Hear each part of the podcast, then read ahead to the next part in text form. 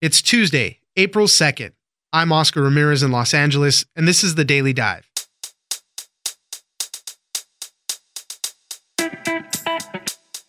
Get ready for congestion pricing. New York City is set to become the first big city in the country to charge vehicles a fee for driving on its most congested streets in a hope to ease gridlock and raise money for public transit. It's a complicated issue in a high profile area, and other cities will be watching as they mull over implementing similar systems. Paul Berger, reporter for the Wall Street Journal, joins us to discuss what we know about the New York plan. Next, we have a White House whistleblower, and she is calling out the process in which security clearances were being approved. Tricia Newbold, a White House security advisor for 18 years, has said that at least 25 officials were granted clearances after initially being denied. Some of the disqualifying issues involve foreign influence, conflicts of interest, financial problems, and more. Andrew Desiderio, reporter for Politico, joins us to talk about the latest whistleblower allegations. Finally, the impossible is happening at Burger King. 59 locations in the St. Louis area are testing out the Impossible Whopper, made with a vegan patty produced by startup Impossible Foods. Jon Porter, reporter at The Verge, joins us to discuss Burger King's latest offering. It's news without the noise. Let's dive in. You need a viable, functioning mass transit system so people get out of their cars and feel comfortable taking the mass transit system. Joining us now is Paul Berger, reporter for the Wall Street Journal. So, New York City is set to become the first big city in the country to put in place some congestion pricing where they're going to charge vehicles entering some of the most congested streets in a hope to reduce some of the gridlock and raise money for public transportation systems. What do we know about this New York test? Because when a big city like this does something like that, other cities take note for when they want to implement some type of similar system in their own hometown. We know the exact area that they're going to put the fee on. We don't know exactly how much it's going to be, but we know that a previous panel that looked at this suggested somewhere in the region of $11.50 for a car to enter the zone. We don't know what the wow. charge is going to end up. Uh, another panel is going to look at that, but the aim is to raise a billion dollars in revenue a year that can be used to basically borrow money that can then be invested in the mainly in the subway system, but also in the buses and commuter rail. 1150 for cars. I think it was 25 and 30 cents for trucks. That seems like a big price hike, right? But it, it's kind of that delicate balance. If you charge drivers too little, you'll make a little bit of money, but you'll still have traffic jams because everybody's still going to be there. Charge too much, and then you risk turning off too many drivers. I know that the congestion notion of congestion pricing has been around for a while. There's a lot of other cities in the world that do have this type of system right now in New York, that 1150, that was kind of a set fee that they were talking about. But in the legislation that they passed in New York at the weekend, what they said was they wanted to have what's called variable pricing. So we don't know exactly what it will look like. You know, maybe it will be at certain times of the day. It will cost more to come into Manhattan than other times of the day. Perhaps they will actually have a way, I mean, the ideal scenario is they would have a way of actually measuring the amount of traffic going into the city and how congested the area is so that they can charge more at specific congested times. But in other cities in the world where they've tried this, like in London, in the first year they saw a massive reduction in congestion. I think travel speeds increased by something like 30%, and they saw uh, something in the region of an 11% shift in people from using their cars to using mass transit, walking, or biking. They've done studies on how fast the cars are going in areas like this, and New York City had the slowest downtown business district speed at nine miles an hour. Anybody that has been to the area knows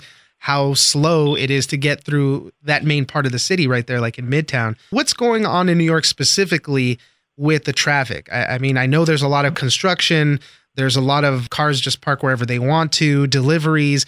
There's a ton of ride sharing cars between Uber and Lyft now. They're all contributing to the traffic there. But what's the real problem? And, and specifically on the ride sharing cars, are they going to be subject to this charge as well? Nine miles an hour actually would be a dream speed to move through Manhattan at these days. Right. That was like an average that was given out by INRIX, this analytics firm. But New York City itself says that in some parts of Manhattan, the speed is actually somewhere closer to about five miles an hour. Wow. Some buses, it's actually quicker to walk across the city than it is to take the bus. So the speeds here are, are pretty terrible. And as you point out, you know, there are a lot of different reasons for that, like construction, even, even the addition of bike lanes basically takes away road space, which make, can tend to make the roads more congested. But yeah, the ride hailing cars, Uber and Lyft, have just completely swamped the city. So in the last five years, we've gone from none of those cars to about 80,000 of those cars. And they've been mainly concentrated in the central business district, which is where the congestion zone is going to be. One of the big criticisms of Uber and Lyft, although they have increased availability and accessibility of taxis, those cars spend a huge portion of their time circling empty, waiting for rides. And those yeah. empty cars are obviously contributing to congestion. As far as the fee goes, I don't believe that they're going to be subject to the congestion fee that we're currently talking about, but they are already paying a fee that was passed in the state budget last year. And so every Uber and Lyft trip is subject to a $2.75 charge. And that's any trip that actually touches a congestion zone that's even bigger than the one we're talking about. Yellow taxis are also paying extra. They're paying $2.50. And if you take a pooled ride where you share it with a, with a stranger, that's 75 cents per trip. In New York, there is a, a massive need to fix the subway. New Yorkers are extremely proud of the subway. I think a lot of people around the country are kind of fascinated by the subway. And in the last few years, it's just become dire. The delays, the disruptions have been pretty constant and consistent, and people have had enough. I think they look around the world at Paris, London, and other cities, and they say, why can't we have a, a modern system that's just way more reliable. The MTA, the Metropolitan Transportation Authority that runs the subway, basically has said it's going to cost us $40 billion to fix the subway. The governor and state legislators have decided that the best way of funding that fix is congestion pricing, which, you know, basically A, funds mass transit, but B, uh, hopefully reduces congestion in the city, so you kind of win on both ends. In other cities, they don't have an enormous century old mass transit system that's in dire need of funds, but they do have, say, in LA, like a, a modern transit system that perhaps needs expansion. And so congestion pricing is, I guess, in many ways, a good fix on all sides. You get to hopefully reduce pollution, you get to address climate change, and you get to help people get where they're going faster. And at the same time, for the other people who depend on mass transit, they get a more reliable, more frequent service. Paul Berger, reporter for the Wall Street Journal, thank you very much for joining us. Thank you.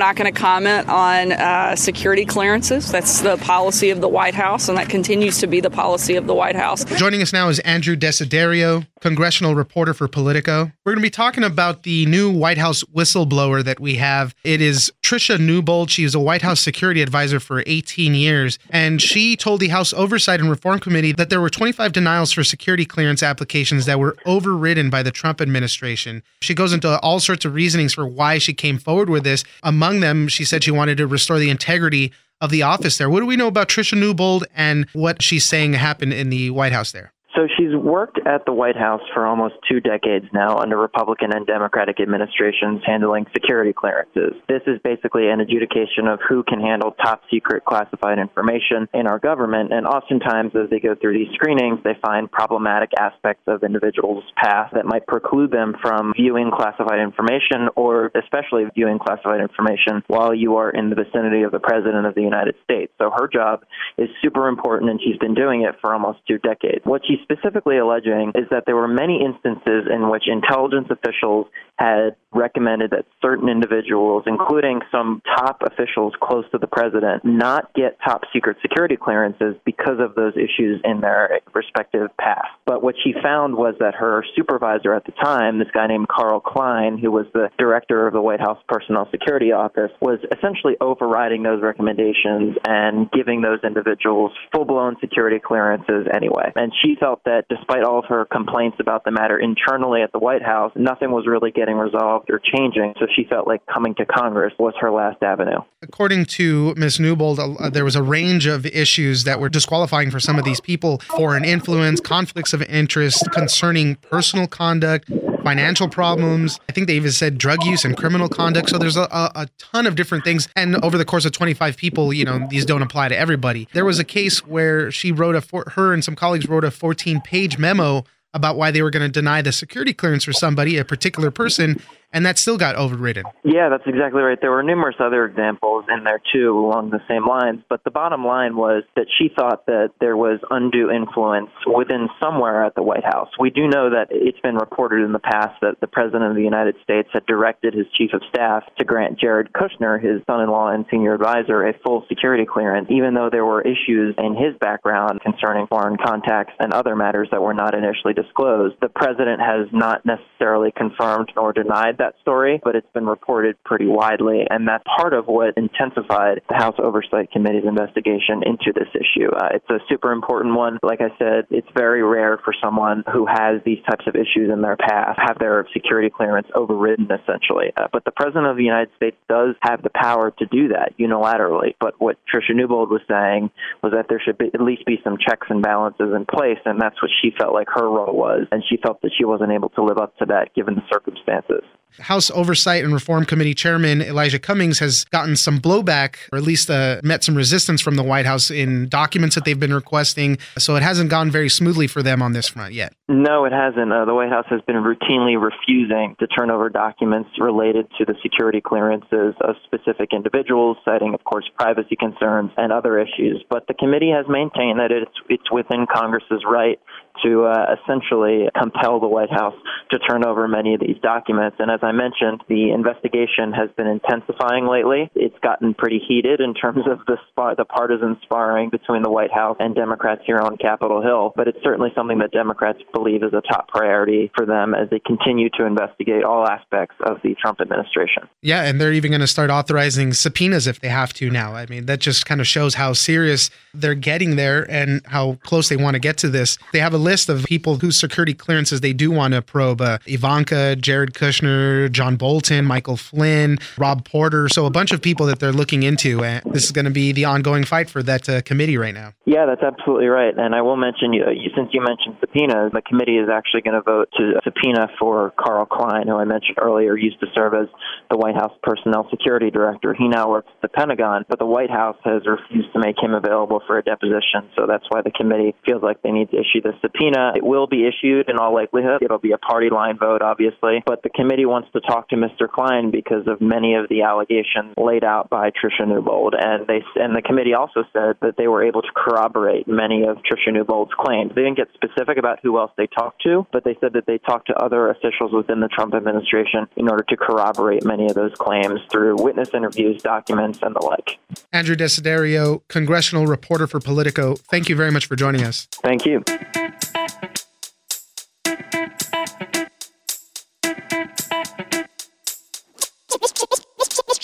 Swear it's not beef. That's impossible. It tasted just like a Whopper should taste. Lies! A patty with zero milligrams of cholesterol, 17 grams of protein, 100% Whopper, and 0% beef. We know it's impossible to believe. The Impossible Whopper, only at Burger King in St. Louis. Joining us now is Jon Porter, reporter for The Verge. Meat alternatives in fast food places are starting to expand their choices. The latest one that we heard about is Burger King is going to be starting to sell a version of the Impossible Burger.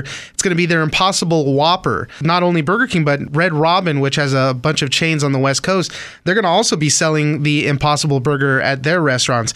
But tell us about Burger King and its decision to start selling this Impossible Whopper. For now, it sounds like they're kind of trialing it. They so far they've announced they're going to be selling it across 59 locations in the St. Louis, Missouri area. But they've kind of indicated that if this goes well, then they would be willing to consider rolling it out kind of nationwide in the US, which would be like over 7,000 locations. So it, yeah. it's really the biggest chain so far that's kind of committed to like experimenting with with kind of meat-free burgers. Really, the Impossible Burger already had a sort of a trial kind of, if you want to call it, at White Castle. White Castle already started selling slider versions of the Impossible Burger, and they said that they met sales quotas pretty early on, and there was a lot of enthusiasm for it there. So I can't imagine it failing completely in St. Louis, which, as you said, would lead to them being in over 7,200 locations in Burger Kings if everything goes well. At this point, it's definitely a novelty. I have definitely gone to restaurants because I know that they serve a meat-free burger, and I'll go there and I'll like on purpose order the meat-free burger. Yeah. But this coming to Burger King, Burger King's the kind of place they're just everywhere. It's the kind of place you could accidentally find yourself at. So it'll be really interesting to see if the kind of person that wants to go to Burger King to get a burger, who hasn't specifically chosen a restaurant to try out a specific recipe,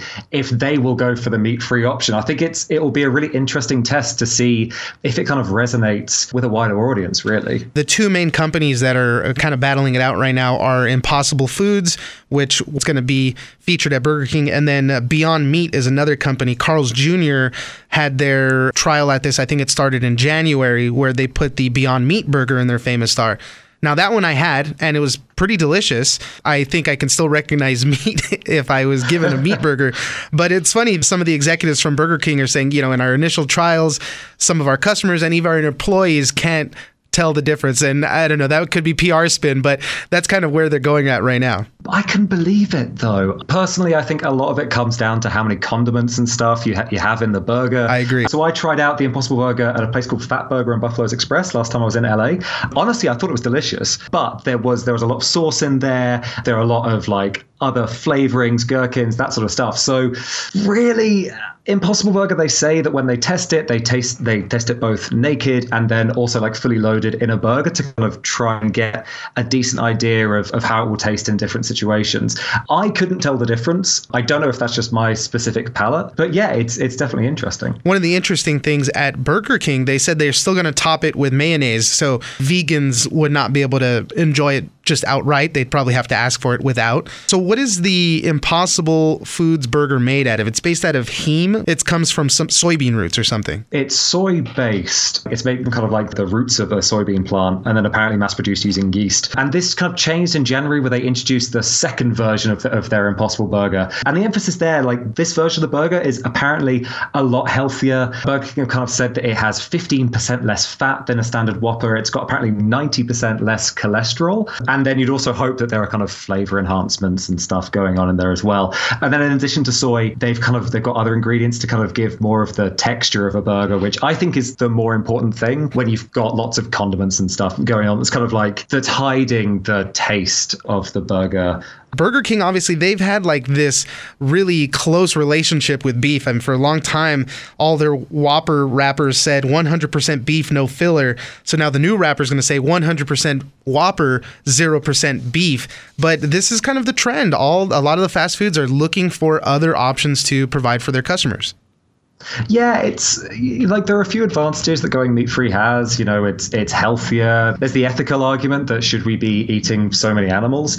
I think for me though, the biggest argument for it, it is just the environmental one. Like the sheer amount of greenhouse gases that are produced just through meat and animal agriculture. It's astonishing. It's it's apparently between like 14 and 18 percent of greenhouse gases. Apparently, right. a really significant part of that, literally cow farts, yeah. which apparently contribute methane, yeah. almost like four percent percent to greenhouse gas emissions. So it is an environmental problem, and we can have lots of conversations about moving to electric cars and more uh, environmentally friendly forms of energy production. But there are other things we can do as well, and the way we eat does contribute to them. And so, if you can go into a, a, mass market burger place and if you can buy a meat free burger, I think that's a great thing. Although, one thing we haven't talked about so far is price. I think Burger King have said that the Impossible Whopper is going to cost about a dollar more than the existing Whopper. Maybe that, that the novelty aspect of it will encourage people to, to pay more, but that'll be really interesting to see. If it's if it's not a like for like, if it's if you're actually having to make that choice to pay a little bit more, will that discourage people? I've got no idea. Right. One interesting note that I thought in the whole testing phase of this is that Impossible Foods did ship one of Burger King's flame broiling machines overnight to its headquarters so that they could ensure that the patty wouldn't break apart in mass production and it really has that feel and taste of the the regular Whoppers at Burger King. So obviously the Impossible Burgers, it's been around for a few years now. It's been sold in, in various different restaurants. You can imagine the kind of places that would go out of their way to to buy in a load of like Impossible Burger patties are probably going to be the kinds of places where they're going to take a lot of care over how they cook them. So another, it'll be a big test uh, for the Impossible Burger is whether they can mass produce them in Burger Kings and whether they'll still hold up with the way those guys kind of produce like mountains and mountains of food every single day, produce it really quickly. It's a very difficult environment for food to be in if, if it's if it's low quality. So yeah, big test for Impossible. Jon Porter, reporter at The Verge. Thank you very much for joining us. Thank you.